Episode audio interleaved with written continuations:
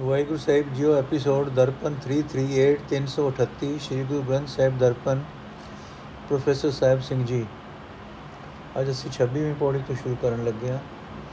ਮਨ ਮੁਖ ਭੂਲੇ ਜਮ ਕੀ ਕਾਣ, ਪਰ ਕਰ ਜੋ ਹੈ ਹਾਣੇ ਹਾਣ। ਬਨ ਮੁਖ ਭਰਮ ਭਵੈ ਬੇਬਾਨ ਵੇ ਮਾਰਗ ਮੁਸੈ ਮਤਰ ਮਸਾਣ। ਵੇ ਮਾਰਗ ਮੁਸੈ ਮੰਤਰ ਮਸਾਣ, ਸ਼ਬਦ ਨ ਚੀਨੈ ਲਵੈ ਕੂ ਕੁਬਾਣ।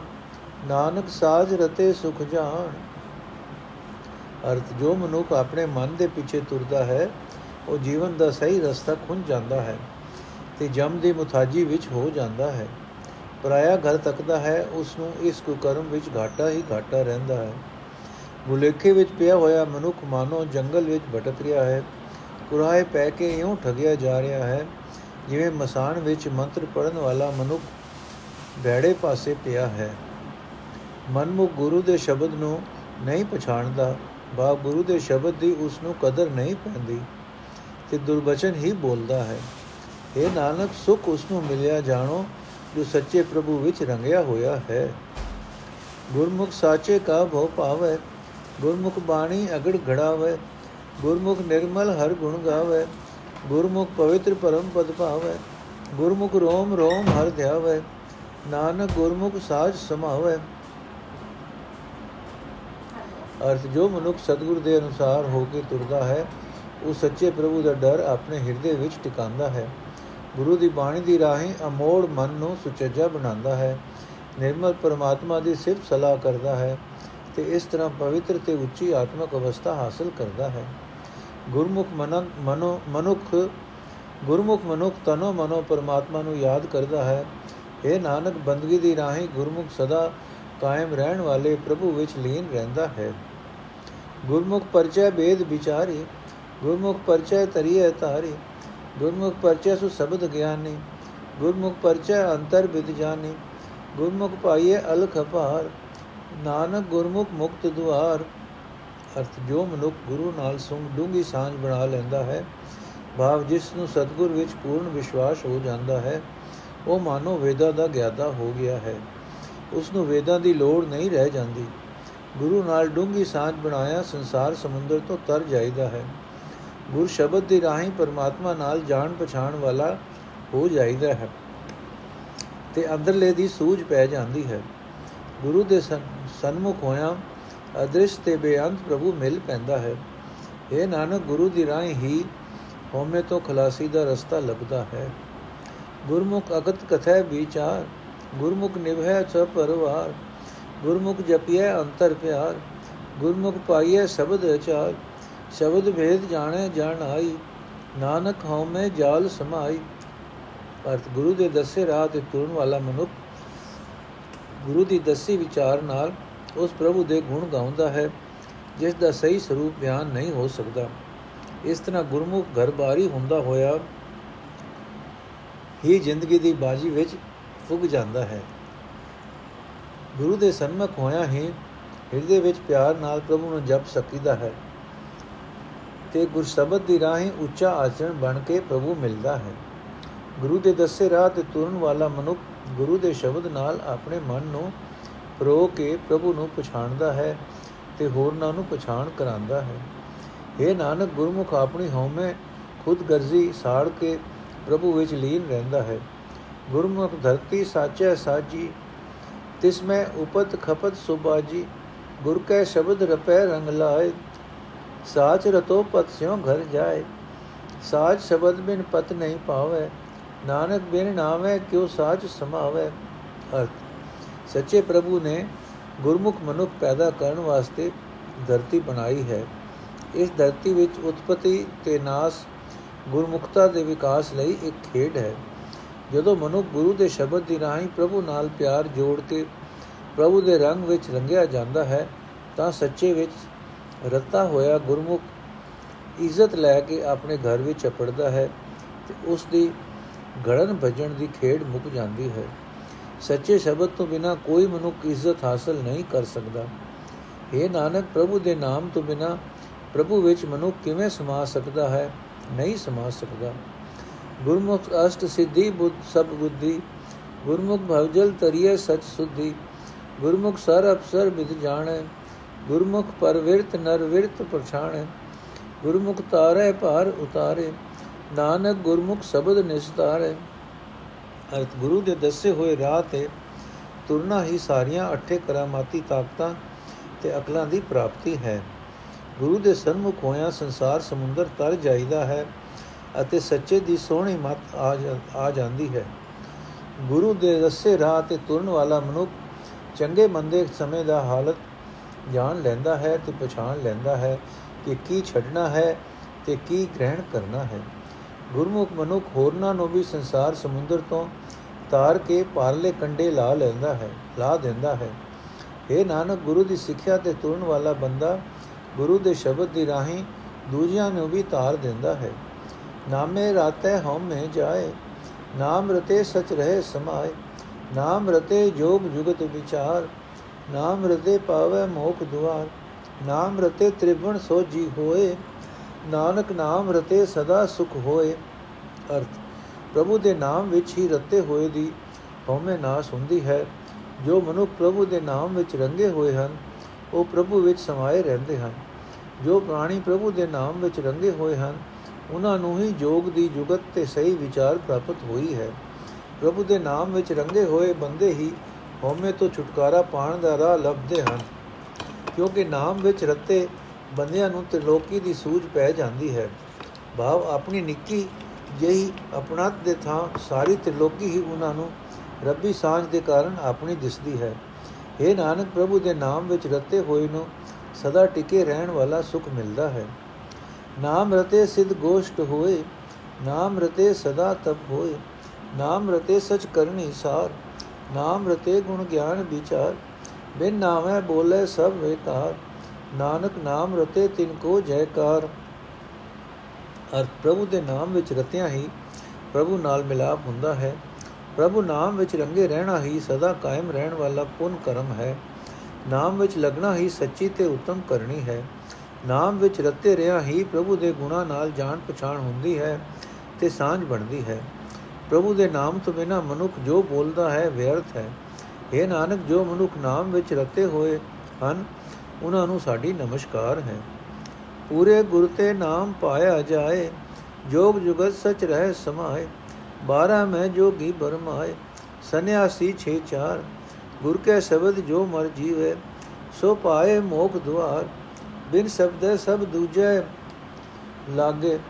ਦੇਖੋ ਹਿਰਦੇ ਵਿਚਾਰ, ਨਾਨਕ ਸ ਵੱਡੇ ਸੇ ਵੱਡ ਭਾਗੀ ਜਿਨ ਸੱਚ ਰਖਿਆ ਉਰਧਾਰ ਅਰ ਪ੍ਰਭੂ ਦਾ ਨਾਮ ਗੁਰੂ ਤੋਂ ਮਿਲਦਾ ਹੈ, ਸੱਚੇ ਪ੍ਰਭੂ ਵਿੱਚ ਲੀਨ ਰਹਿਣਾ ਇਹ ਹੀ ਹੈ ਅਸਲ ਜੋਗ ਦੀ ਜੁਗਤੀ। ਪਰ ਜੋਗੀ ਲੋਕ ਆਪਣੇ 12 ਫਿਰਕਿਆਂ ਦੀ ਵੰਡ ਵਿੱਚ ਇਸ ਅਸਲ ਨਿਸ਼ਾਨੇ ਤੋਂ ਭੁੱਲ ਕੇ ਭੁੱਲ ਰਹੇ ਹਨ ਤੇ ਸੰਨਿਆਸੀ ਲੋਕ ਆਪਣੇ 10 ਫਿਰਕਿਆਂ ਦੇ ਵੱਖੋ ਵੱਖ ਸਾਧਨਾ ਵਿੱਚ ਜੋ ਮਨੁੱਖ ਸਤਗੁਰ ਦੇ ਸ਼ਬਦ ਦੀ ਰਾਹੀਂ ਮਾਇਆ ਵੱਲੋਂ ਮਰ ਕੇ ਜਿਉਂਦਾ ਹੈ, ਉਹ ਹਉਮੈ ਤੋਂ ਖਲਾਸੀ ਦਾ ਰਾਹ ਲੱਭ ਲੈਂਦਾ ਹੈ। ਹਿਰਦੇ ਵਿੱਚ ਵਿਚਾਰ ਕੇ ਦੇਖ ਲਵੋ ਭਾਵ, ਆਪਣਾ ਤਾਜ਼ੀ, ਜਾਤੀ ਤਜਰਬਾ ਹੀ ਇਸ ਗੱਲ ਦੀ ਗਵਾਹੀ ਦੇ ਦੇਵੇਗਾ ਕਿ ਗੁਰੂ ਦੇ ਸ਼ਬਦ ਵਿੱਚ ਜੁੜਨ ਤੋਂ ਬਿਨਾ ਸਾਰੇ ਲੋਕ ਪ੍ਰਭੂ ਨੂੰ ਛੱਡ ਕੇ ਹੋਰ ਉਜੇਵੇਂ ਵਿੱਚ ਲੱਗੇ ਰਹਿੰਦੇ ਹਨ। ਇਹ ਨਾਨਕ, ਉਹ ਮਨੁੱਖ ਵੱਡੇ ਹਨ ਤੇ ਵੱਡੇ ਵੱਡੇ ਭਾਗਾਂ ਵਾਲੇ ਹਨ। ਜਿਨ੍ਹਾਂ ਨੇ ਸੱਚੇ ਪ੍ਰਭੂ ਨੂੰ ਆਪਣੇ ਹਿਰਦੇ ਵਿੱਚ ਟਿਕਾ ਰੱਖਿਆ ਹੈ। ਗੁਰਮੁਖ ਰਤਨ ਰਹੇ ਲਿਵ ਲਾਏ ਗੁਰਮੁਖ ਪਰਖੇ ਰਤਨ ਸੁਭਾਏ ਗੁਰਮੁਖ ਸਾਚੀ ਕਾਰ ਕਮਾਏ, ਗੁਰਮੁਖ ਸਾਚੇ ਮਨ ਪਤਿਆਏ, ਗੁਰਮੁਖ ਅਲਖ ਲਖਾਏ ਤਿਸ ਭਾਵੈ, ਨਾਨਕ ਗੁਰਮੁਖ ਚੋਟ ਨਾ ਖਾਵੇ। ਅਰਥ, ਜੇ ਮਨੁੱਖ, ਜੋ ਮਨੁੱਖ ਗੁਰੂ ਦੇ ਕਹੇ ਕਰੇ ਕਹੇ ਤੇ ਤੁਰਦਾ ਹੈ, ਉਹ ਪ੍ਰਭੂ ਵਿੱਚ ਸੁਰਤ ਜੋੜ ਕੇ ਪ੍ਰਭੂ ਨਾਮ ਵਿੱਚ ਪ੍ਰਭੂ ਨਾਮ ਰੂਪ ਰਤਨ ਲਭ ਲੈਂਦਾ ਹੈ। ਉਹ ਮਨੁੱਖ ਇਸ ਆਪਣੀ ਲਗਨ ਨਾਲ ਹੀ ਨਾਮ ਰਤਨ ਦੀ ਕਦਰ ਜਾਣ ਲੈਂਦਾ ਹੈ। ਬਸ ਇਹੀ ਸੱਚੀ ਕਾਰ ਗੁਰਮੁਖ ਕਮਾਂਦਾ ਹੈ ਤੇ ਸੱਚੇ ਪ੍ਰਭੂ ਵਿੱਚ ਆਪਣੇ ਮਨ ਨੂੰ ਗਿਜਾ ਲੈਂਦਾ ਹੈ। ਜਦੋਂ ਉਸ ਪ੍ਰਭੂ ਨੂੰ ਭਾਉਂਦਾ ਹੈ ਤਾਂ ਗੁਰਮੁਖ ਉਸ ਅਲਗ ਪ੍ਰਭੂ ਦੇ ਗੁਣਾ ਦੀ ਹੋਰਨਾਂ ਨੂੰ ਵੀ ਸੂਝ ਪਾ ਦਿੰਦਾ ਹੈ। ਇਹ ਨਾਨਕ, ਜੋ ਮਨੁ ਗੁਰੂ ਦੇ ਕਹੇ ਤੇ ਤੁਰਦਾ ਹੈ, ਉਹ ਵਿਕਾਰਾਂ ਦੀ ਮਾਰ ਨਹੀਂ ਖਾਂਦਾ। ਗੁਰਮੁਖ ਨਾਮ ਦਾਨ ਇਸ਼ਨਾਨ, ਗੁਰਮੁਖ ਲਾਗੇ ਸਹਿਜ ਧਿਆਨ, ਗੁਰਮੁਖ ਪਾਵੇ ਦਰਗਹਿ ਮਾਨ, ਗੁਰਮੁਖ ਭਉ ਭੰਜਨ ਪ੍ਰਦਾਨ ਗੁਰਮੁਖ ਕਰਨੀ ਕਾਰ ਕਰਾਏ, ਨਾਨਕ ਗੁਰਮੁਖ ਮੇਲ ਮਿਲਾਏ। ਸਤਗੁਰ ਪੁਰਖ ਅਰਥ, ਜੋ ਮਨੁ ਗੁਰੂ ਦੇ ਦੱਸੇ ਰਾਹ ਤੇ ਤੁਰਦਾ ਹੈ ਉਸ ਦਾ ਨਾਮ ਜਪਣਾ, ਦਾਨ ਕਰਨਾ ਤੇ ਇਸ਼ਨਾਨ ਕਰਨਾ ਪ੍ਰਵਾਨ ਹੈ। ਗੁਰੂ ਦੇ ਸਨਮੁਖ ਹੋਇਆ ਹੀ ਅਡੋਲ ਅਵਸਥਾ ਵਿੱਚ ਸੁਰਤ ਜੁੜਦੀ ਹੈ। ਜੋ ਮਨੁ ਗੁਰੂ ਦੇ ਸਨਮੁਖ ਹੈ, ਉਹ ਪ੍ਰਭੂ ਦੀ ਹਜ਼ੂਰੀ ਵਿੱਚ ਆਦਰ ਪਾਉਂਦਾ ਹੈ। ਉਹ ਉਸ ਪ੍ਰਭੂ ਨੂੰ ਮਿਲ ਪੈਂਦਾ ਹੈ, ਜੋ ਦਰ, ਸਹਿਮ, ਨਾਸ ਕਰਨ ਵਾਲਾ ਹੈ ਤੇ ਜੋ ਸਭ ਦਾ ਮਾਲਕ ਹੈ।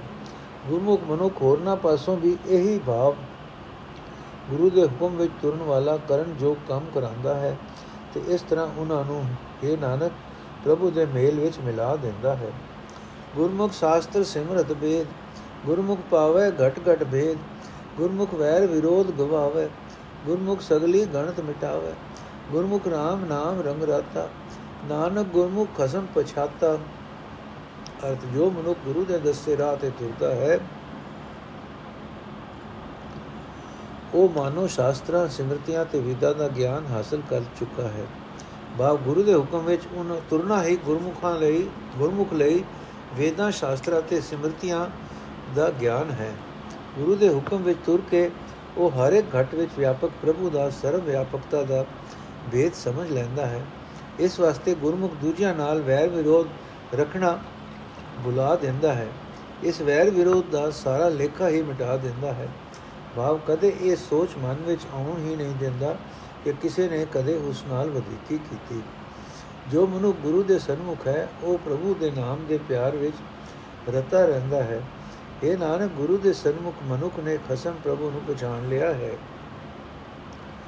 ਬਿਨ ਗੁਰ ਭਰਮੈ ਆਵੇ ਜਾਏ ਬਿਨ ਗੁਰ ਗਾਲ ਨ ਪਵਈ ਥਾਏ ਬਿਨ ਗੁਰ ਮਨੁਆ ਅਤ ਡੋਲਾਏ ਬਿਨ ਗੁਰ ਤ੍ਰਿਪਤ ਨਹੀਂ ਬਿਕ ਖਾਏ ਬਿਨ ਗੁਰ ਬਿਸ਼ਰ ਦਸੈ ਮਰਵਾਟ ਨਾਨਕ ਗੁਰ ਬਿਨ ਘਾਟੇ ਘਾਟ ਅਰਥ ਸਤਗੁਰ ਦੀ ਸ਼ਰਨ ਆਉਣ ਤੋਂ ਬਿਨਾ ਮਨੁੱਖ ਮਾਇਆ ਵਿੱਚ ਭਟਕਦਾ ਹੈ ਤੇ ਜਮਦਾ ਮਰਦਾ ਰਹਿੰਦਾ ਹੈ ਗੁਰ ਸ਼ਰਨ ਤੋਂ ਬਿਨਾ ਕੋਈ ਮਿਹਨਤ ਕਬੂਲ ਨਹੀਂ ਪੈਂਦੀ, ਕਿਉਂਕਿ ਹਉ ਟਿੱਕੀ ਰਹਿੰਦੀ ਹੈ। ਸਤਗੁਰ ਤੋਂ ਬਿਨਾ ਇਹ ਚੰਚਲ ਮਨ ਬਹੁਤ ਸੈਂਸਿਆ ਵਿੱਚ ਰਹਿੰਦਾ ਹੈ। ਜ਼ਹਿਰ ਖਾ ਖਾ ਕੇ ਭਾਵ ਦੁਨੀਆ ਦੇ ਪਦਾਰਥ ਮਾਣ ਮਾਣ ਕੇ ਰਜੀਦਾ ਨਹੀਂ। ਗੁਰੂ ਦੇ ਰਾਹ ਤੇ ਤੁਰਨ ਤੋਂ ਬਿਨਾ ਜਗਤ ਦਾ ਮੋਹ ਰੂਪ ਸਭ ਡੰਗ ਮਾਰਦਾ ਰਹਿੰਦਾ ਹੈ।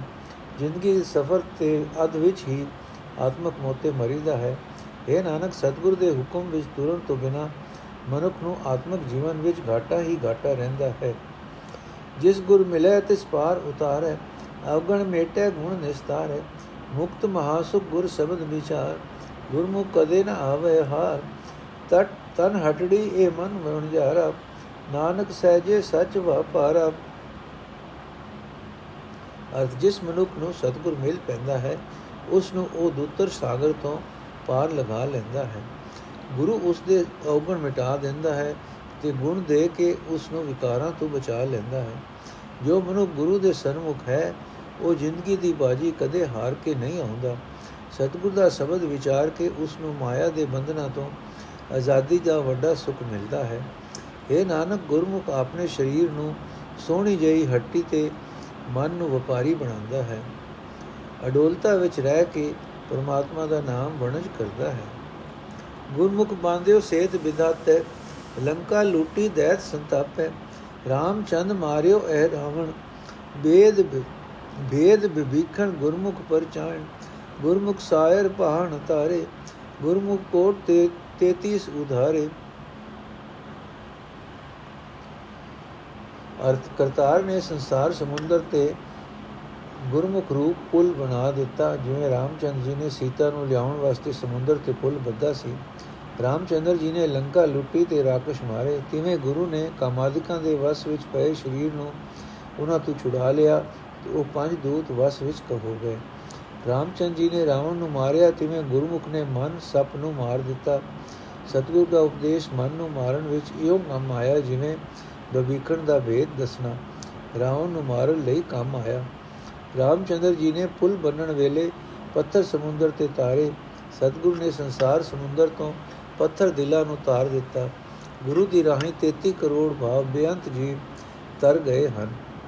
ਗੁਰਮੁਖ ਚੁਕੇ ਆਵਣ ਜਾਣ, ਗੁਰਮੁਖ ਦਰ ਗਏ ਭਾਵੇ ਮਾਨ ਗੁਰਮੁਖ ਖੋਟੇ ਖਰੇ ਪਛਾਨ ਗੁਰਮੁਖ ਲਾਗੇ ਸਹਿਜ ਧਿਆਨ ਗੁਰਮੁਖ ਦਰ ਗਏ ਸਿਫਤ ਸਮਾਏ, ਨਾਨਕ ਗੁਰਮੁਖ ਬੰਧ ਨਾ ਪਾਏ ਅਰਥ। ਜੋ ਮਨੁ ਗੁਰੂ ਦੇ ਹੁਕਮ ਵਿੱਚ ਤੁਰਦਾ ਹੈ ਉਸ ਦਾ ਜਨਮ ਮਰਨ ਦਾ ਚੱਕਰ ਮੁੱਕ ਜਾਂਦਾ ਹੈ।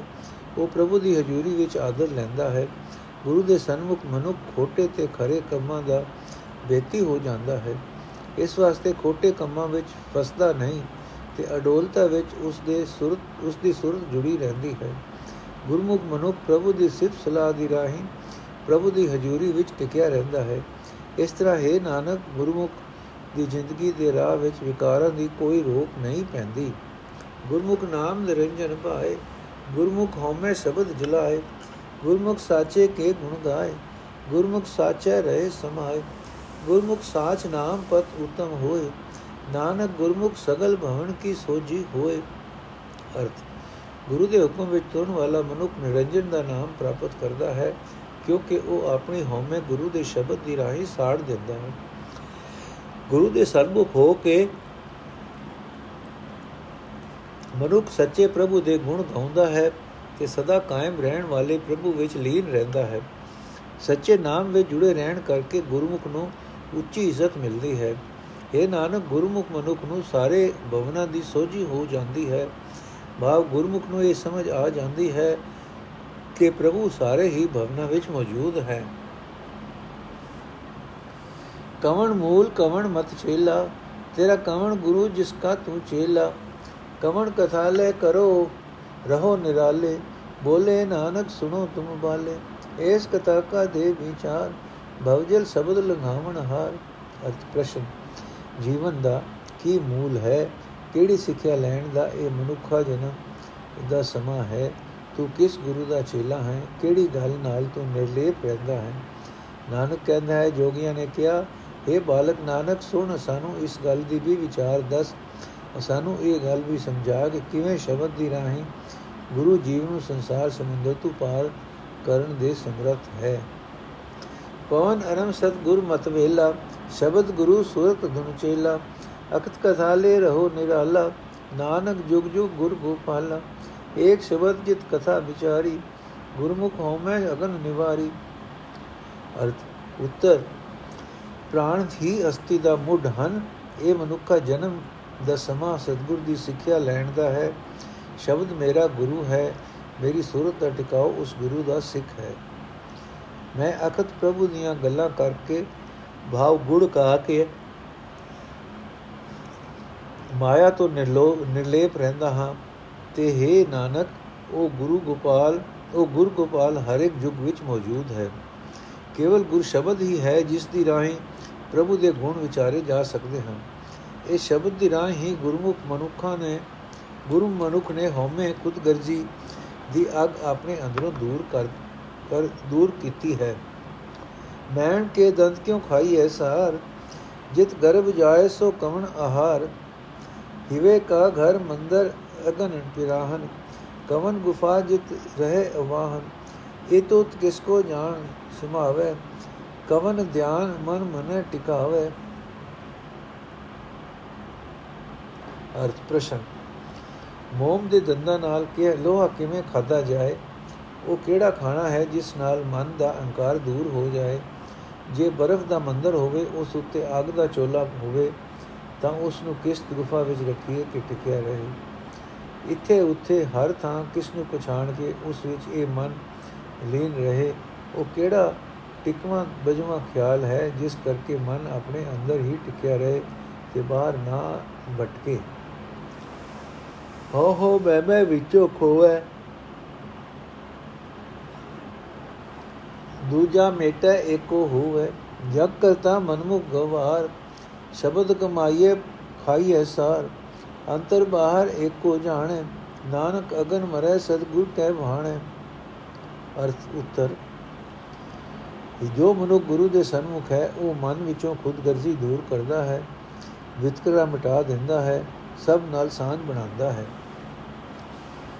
ਪਰ ਜੋ ਮਨੁੱਖ ਮਨੁੱਖ, ਜੋ ਮੂਰਖ ਮਨੁੱਖ ਮਨ ਦੇ ਪਿੱਛੇ ਤੁਰਦਾ ਹੈ, ਉਹਦੇ ਲਈ ਜਗਤ ਕਰਤਾ ਹੈ, ਭਾਵ ਜੀਵਨ ਦੁੱਖਾਂ ਦੀ ਖਾਣ ਹੈ। ਇਹ ਜਗਤ ਦਾ ਦੁਖਦਾਈ ਪਣ ਰੂਪ ਲੋਹਾ ਤਦੋਂ ਹੀ ਖਾਦਾ ਜਾ ਸਕਦਾ ਹੈ, ਜੇ ਸਤਿਗੁਰ ਦਾ ਸ਼ਬਦ ਕਮਾਈਏ ਬਾ ਗੁਰੂ ਦੇ ਹੁਕਮ ਵਿੱਚ ਤੁਰੀਏ। ਸਾਰੇ ਜਗਤ ਵਿੱਚ ਇੱਕ ਪ੍ਰਭੂ ਨੂੰ ਮੌਜੂਦ ਸਮਝਦਾ ਹੈ ਉਸ ਦੀ ਤ੍ਰਿਸ਼ਨਾ ਦੀ ਅਗ ਸਤਗੁਰ ਦੀ ਰਜ਼ਾ ਵਿੱਚ ਤੁਰਿਆ ਮਿਟ ਜਾਂਦੀ ਹੈ।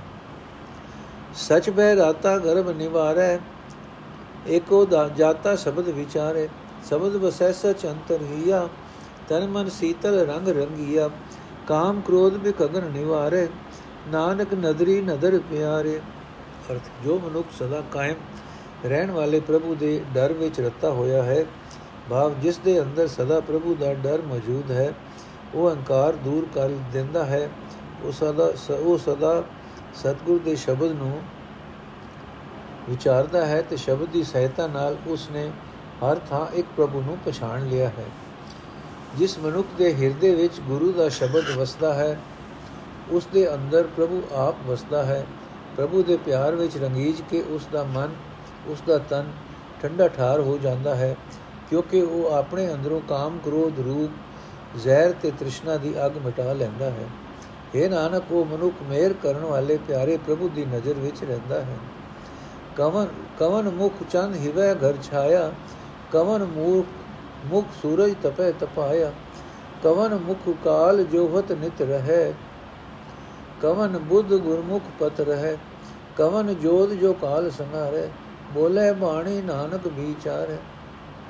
ਅਰਥ, ਨਾਨਕ ਕਹਿੰਦਾ ਹੈ, ਗੋਸ਼ਟ ਦੇ ਸਿਲਸਿਲੇ ਵਿੱਚ ਜੋਗੀਆਂ ਨੇ ਪੁੱਛਿਆ ਕਿਸ ਤਰ੍ਹਾਂ ਮਨੁੱਖ ਦੇ ਮਨ ਵਿੱਚ ਸੀਤਲਤਾ ਦਾ ਘਰ ਚੰਦਰਮਾ ਟਿਕਿਆ ਰਹੇ, ਭਾਵ ਕਿਸ ਤਰ੍ਹਾਂ ਮਨ ਵਿੱਚ ਸਦਾ ਠੰਡ ਸ਼ਾਂਤੀ ਬਣੀ ਰਹੇ, ਕਿਸ ਤਰ੍ਹਾਂ ਮਨ ਵਿੱਚ ਗਿਆਨ ਦਾ ਸੂਰਜ ਤਪਾਇਆ ਤਪਾਇਆ ਤਪਦਾ ਰਹੇ, ਭਾਵ ਕਿਵੇਂ ਗਿਆਨ ਦਾ ਪ੍ਰਕਾਸ਼ ਸਦਾ ਬਣਿਆ ਰਹੇ, ਕਿਸ ਤਰ੍ਹਾਂ ਕਾਲ ਨਿਤ ਤਕਣੋ ਰਹਿ ਜਾਵੇ, ਭਾਵ ਕਿਵੇਂ ਹਰ ਵੇਲੇ ਦਾ ਮੌਤ ਦਾ ਸਹਿਮ ਮੁੱਕ ਜਾਏ। ਉਹ ਕਿਹੜੀ ਸਮਝ ਹੈ ਜਿਸ ਕਰਕੇ ਗੁਰਮੁਖ ਮਨੁੱਖ ਦੀ ਇੱਜ਼ਤ ਬਣੀ ਰਹਿੰਦੀ ਹੈ? ਉਹ ਕਿਹੜਾ ਸੂਰਮਾ ਹੈ ਜੋ ਮੌਤ ਨੂੰ, ਮੌਤ ਦੇ ਭੌ ਨੂੰ ਮਾਰ ਦੇ ਲੈਂਦਾ ਹੈ? ਸ਼ਬਦ ਬਾਖਤ ਸਸ ਜੋਤ ਅਪਾਰਾ ਸਸਗਰ ਸੂਰ ਵਸੈ, ਮਿਟੇ ਅੰਧਿਆਰਾ, ਸੁਖ ਦੁਖ ਸਮਕਰ ਨਾਮ ਆਧਾਰਾ ਆਪੇ ਪਾਰ ਉਤਾਰਨ ਹਾਰਾ, ਗੁਰ ਪਰਚੈ ਮਨ ਜਾਣ ਸਾਜ ਸਮਾਏ, ਪਰਮਤ ਨਾਨਕ ਕਾਲ ਨਾ ਖਾਏ, ਅਰਥ ਉੱਤਰ ਜਦੋਂ ਸਤਗੁਰ ਦਾ ਸ਼ਬਦ ਉਚਾਰਦਿਆਂ ਹਿਰਦੇ ਵਿੱਚ ਚੰਦਰਮਾ ਦੀ ਅਪਾਰ ਜੋਤ ਪ੍ਰਗਟ ਹੋ ਜਾਂਦੀ ਹੈ, ਭਾਵ ਹਿਰਦੇ ਵਿੱਚ ਸ਼ਾਂਤੀ ਪੈਦਾ ਹੁੰਦੀ ਹੈ। ਚੰਦਰਮਾ ਦੇ ਘਰ ਵਿੱਚ ਸੂਰਜ ਆ ਵਸਦਾ ਹੈ, ਭਾਵ ਸ਼ਾਂਤ ਹਿਰਦੇ ਵਿੱਚ ਗਿਆਨ ਦਾ ਸੂਰਜ ਚੜ ਪੈਂਦਾ ਹੈ।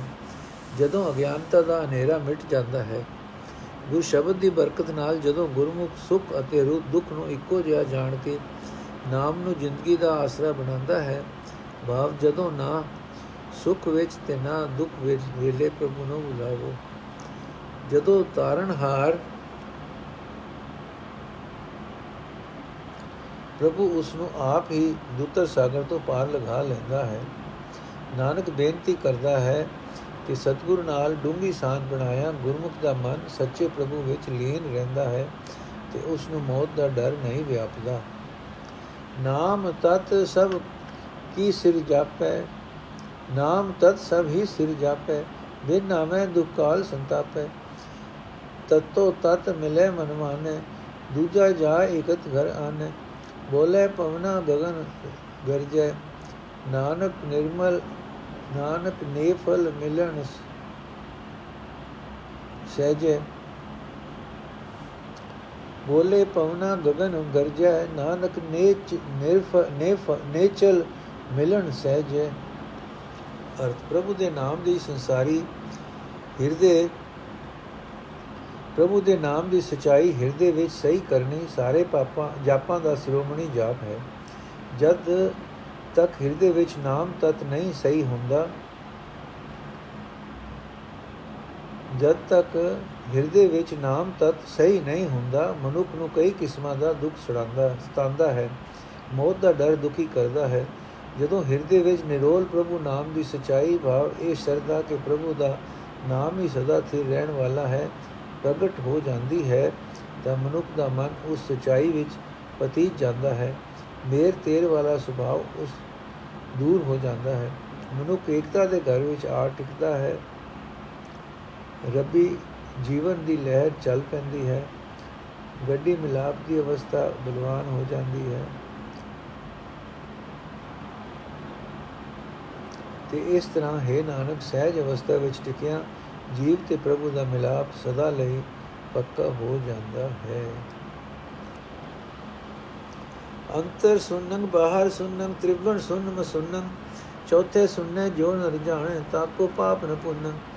ਘਟ ਘਟ ਸੁਨ ਕਾ ਜਾਣੇ ਭਿਓ ਆਦ ਪੁਰਖ ਨਿਰੰਜਨ ਦੇਵ ਜੋ ਜਨ ਨਾਮ ਨਿਰੰਜਨ ਰਾਤਾ, ਨਾਨਕ ਸੋਈ ਪੁਰਖ ਵਿਦਾਤਾ ਪਦਾਰਥ ਸੁਨ ਅਰਥ, ਜਦੋਂ ਹਿਰਦੇ ਵਿੱਚ ਨਿਰੋਲ ਪ੍ਰਭੂ ਨਾਮ ਦੀ ਸਚਾਈ ਪ੍ਰਗਟ ਹੋ ਜਾਂਦੀ ਹੈ, ਤਾਂ ਇਹ ਯਕੀਨ ਬਣ ਜਾਂਦਾ ਹੈ ਕਿ ਅੰਦਰ ਤੇ ਬਾਹਰ ਬਾ ਗੁਪਤ ਤੇ ਪ੍ਰਗਟ, ਜਿਸ ਇਸ ਦੇ ਤੇ ਅਣਦਿਸ ਦੇ ਪਦਾਰਥਾਂ ਵਿੱਚ ਹਰ ਥਾਂ ਸਾਰੀ ਤੇ ਲੋਕੀ ਵਿੱਚ ਉਹੀ ਪ੍ਰਭੂ ਵਿਆਪਕ ਹੈ, ਜਿਸ ਵਿੱਚ ਮਾਇਆ ਵਾਲੇ ਫੁਰਨੇ ਨਹੀਂ ਉੱਠਦੇ, ਕਿਉਂਕਿ ਮਾਇਆ ਤਾਂ ਉਸ ਦੀ ਆਪਣੀ ਬਣਾਈ ਖੇਡ ਹੈ। ਜੋ ਮਨੁੱਖ ਤ੍ਰਿਗੁਣੀ ਮਾਇਆ ਦੇ ਅਸਰ ਤੋਂ ਉੱਚੇ ਰਹਿਣ ਵਾਲੇ ਉਸ ਪ੍ਰਭੂ ਨੂੰ ਸਹੀ ਤੌਰ ਤੇ ਸਮਝ ਲੈਂਦਾ ਹੈ ਉਸ ਨੂੰ ਵੀ ਚੌਥੀ ਅਵਸਥਾ ਵਿੱਚ ਟਿਕਿਆ ਹੋਣ ਕਰਕੇ ਪਾਪ ਤੇ ਪੁੰਨ ਕੋ ਨਹੀਂ ਸਕਦਾ। ਭਾਵ ਕੋਈ ਪਾਪ ਕਿਸੇ ਕੁਕਰਮ ਵੱਲ ਨਹੀਂ ਪ੍ਰੇਰਦਾ ਅਤੇ ਕੋਈ ਪੁੰਨ ਕਰਮ ਉਸ ਦੇ ਅੰਦਰ ਕਿਸੇ ਸਵਰਗ ਆਦਿਕ ਦੀ ਲਾਲਸਾ ਪੈਦਾ ਨਹੀਂ ਕਰਦਾ। ਜੇ ਮਨੁੱਖ ਜੋ ਮਨੁੱਖ ਹਰ ਇੱਕ ਘਟ ਵਿੱਚ ਵਿਆਪਕ ਨਿਰਗੁਣ ਪ੍ਰਭੂ ਦਾ ਭੇਦ ਜਾਣ ਲੈਂਦਾ ਹੈ ਭਾਵ ਜੋ ਮਨੁੱਖ ਇਹ ਦ੍ਰਿੜ ਕਰ ਲੈਂਦਾ ਹੈ ਕਿ ਪ੍ਰਭੂ ਹਰ ਇੱਕ ਘਟ ਵਿੱਚ ਮੌਜੂਦ ਵੀ ਹੈ ਤੇ ਫਿਰ ਵੀ ਨਿਰਲੇਪ ਹੈ, ਉਹ ਮਨੁੱਖ ਦੀ, ਉਹ ਮਨੁੱਖ ਵੀ ਦੁਨੀਆ ਵਿੱਚ ਰਹਿੰਦਾ ਹੋਇਆ ਨਿਰਵੇ ਨਿਰਲੇਪ ਹੋ ਕੇ ਆਦ ਪੁਰਖ ਨਿਰੰਜਨ ਪ੍ਰਭੂ ਦਾ ਰੂਪ ਹੋ ਜਾਂਦਾ ਹੈ। ਇਹ ਨਾਨਕ, ਜੋ ਮਨੁੱਖ ਆਇਆ ਮਾਇਆ ਤੋਂ ਰਹਿਤ ਪਰਮਾਤਮਾ ਦੇ ਨਾਮ ਦਾ ਮਤਵਾਲਾ ਹੈ, ਉਹੀ ਸਿਰਜਣਹਾਰ ਪ੍ਰਭੂ ਨੂੰ, ਪ੍ਰਭੂ ਦਾ ਰੂਪ ਹੋ ਜਾਂਦਾ ਹੈ। ਇਹ ਨਾਨਕ, ਜੋ ਮਨੁੱਖ ਮਾਇਆ ਤੋਂ ਰਹਿਤ ਪਰਮਾਤਮਾ ਦੇ ਨਾਮ ਦਾ ਮਤਵਾਲਾ ਹੈ, ਉਹੀ ਸਿਰਜਣਹਾਰ ਪ੍ਰਭੂ ਸਿਰਜਣਹਾਰ ਪ੍ਰਭੂ ਦਾ ਰੂਪ ਹੋ ਜਾਂਦਾ ਹੈ। ਵਾਹਿਗੁਰੂ ਜੀ ਕਾ ਖਾਲਸਾ, ਵਾਹਿਗੁਰੂ ਜੀ ਕੀ ਫਤਿਹ। 51 ਪੌੜੀਆਂ ਹੋ ਗਈਆਂ ਜੀ, ਬਾਕੀ ਪੌੜੀਆਂ ਅਸੀਂ ਕੱਲ ਪੜਾਂਗੇ ਵਾਹਿਗੁਰੂ ਜੀ ਕਾ ਖਾਲਸਾ, ਵਾਹਿਗੁਰੂ ਜੀ ਕੀ ਫਤਿਹ। ਅੱਜ ਦਾ ਐਪੀਸੋਡ ਇੱਥੇ ਸਮਾਪਤ